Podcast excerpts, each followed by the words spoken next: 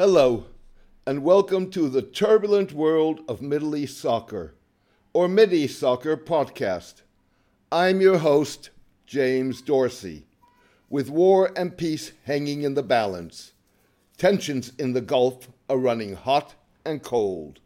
Saudi and Iranian leaders are this week walking back from the brink, signaling that they want to avoid outright military confrontation and manage rather than resolve differences. In fact, there is every reason to believe that neither Riyadh nor Tehran has a vested interest in a definitive solution of the Middle East and North Africa's multiple problems. The trick for men like Saudi Crown Prince Mohammed bin Salman and Iranian President Hassan Rouhani is to find a controllable way of maintaining their potentially existential bitter rivalry without fighting what could be a devastating re- regional war.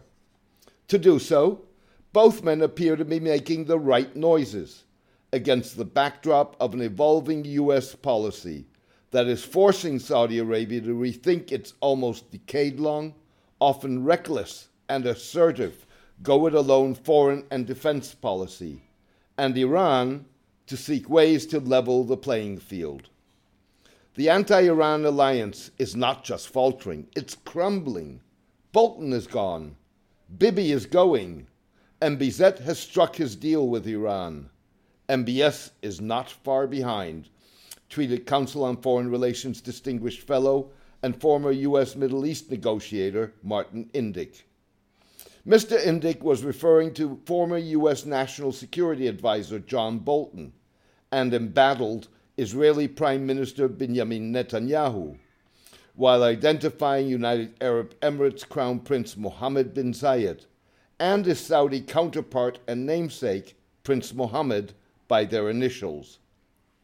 Signaling a change in tone, Saudi Arabia has gone quiet on its investigation into responsibility for last month's attacks on key Saudi oil facilities, after earlier stopping just short of blaming Iran. Prince Mohammed has meanwhile welcomed potential face to face talks between US President Donald Trump and Mr. Rouhani, saying, Absolutely, that is what we all ask for.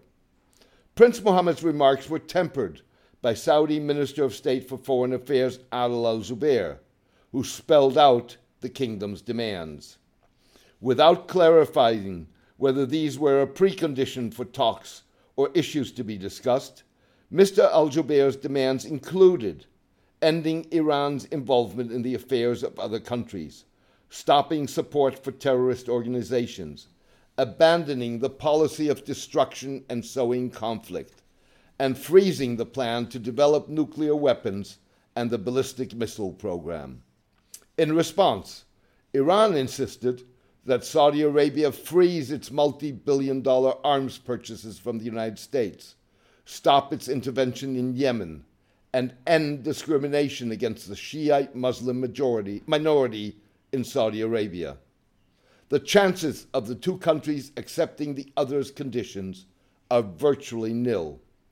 Nonetheless, Mr. Rouhani, with France, Iraq, and Pakistan seeking to mediate, has kept the door open for talks with the United States, which withdrew last year from the 2015 international agreement that curbs the Islamic Republic's nuclear program and has since imposed harsh economic sanctions on Iran.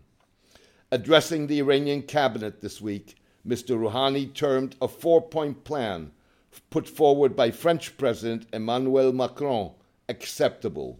The plan, calls for the United States to lift sanctions on Iran and allow it to freely export its oil and collect revenue in return for an Iranian commitment not to pursue nuclear weapons and help ensure Gulf security.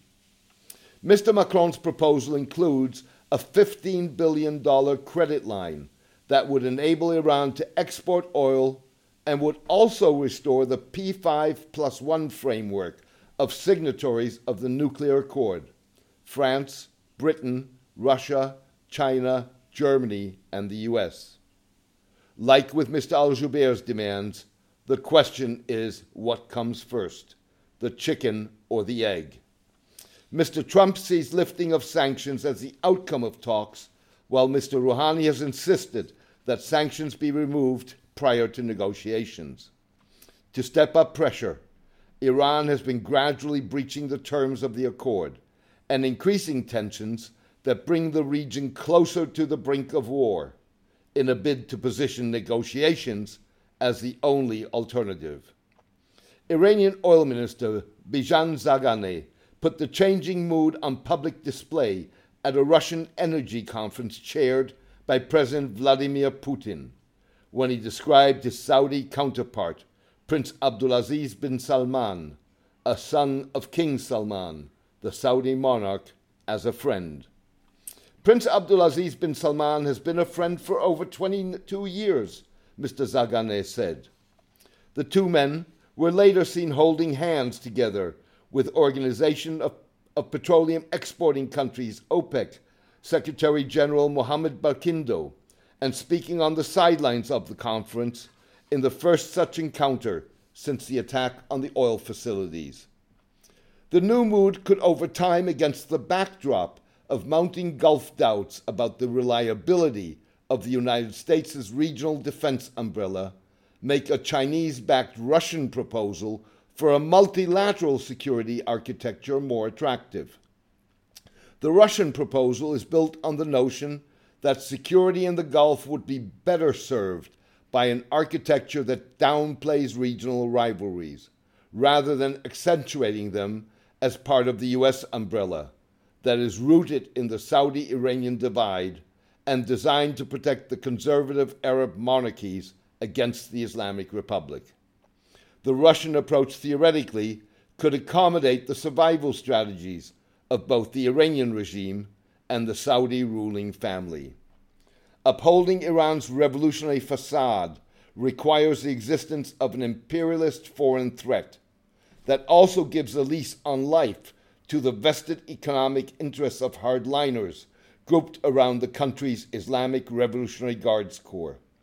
Saudi Arabia, figuring that it needs at least six years to develop its natural gas potential to the degree that it can compete with Iran, home to the world's second largest reserves, may want to see an Iranian regime that is weakened and possibly destabilized, but not on the verge of collapse. Said Saudi foreign policy scholar Yasmin Farouk, time is of the essence. This moment in the Middle East international politics offers incentives and deterrence that Saudi Arabia can leverage in its negotiations with Iran. The longer the kingdom waits, the less influence it will have on the final outcome of its conflict with Iran and on any future multilateral framework for security in the Gulf. Thank you for joining me today. I hope you enjoyed the podcast. A written version of this podcast is on my blog the turbulent world of Middle East soccer at mideastsoccer.blogspot.com. Please join me for my next podcast in the coming days. All the best and take care.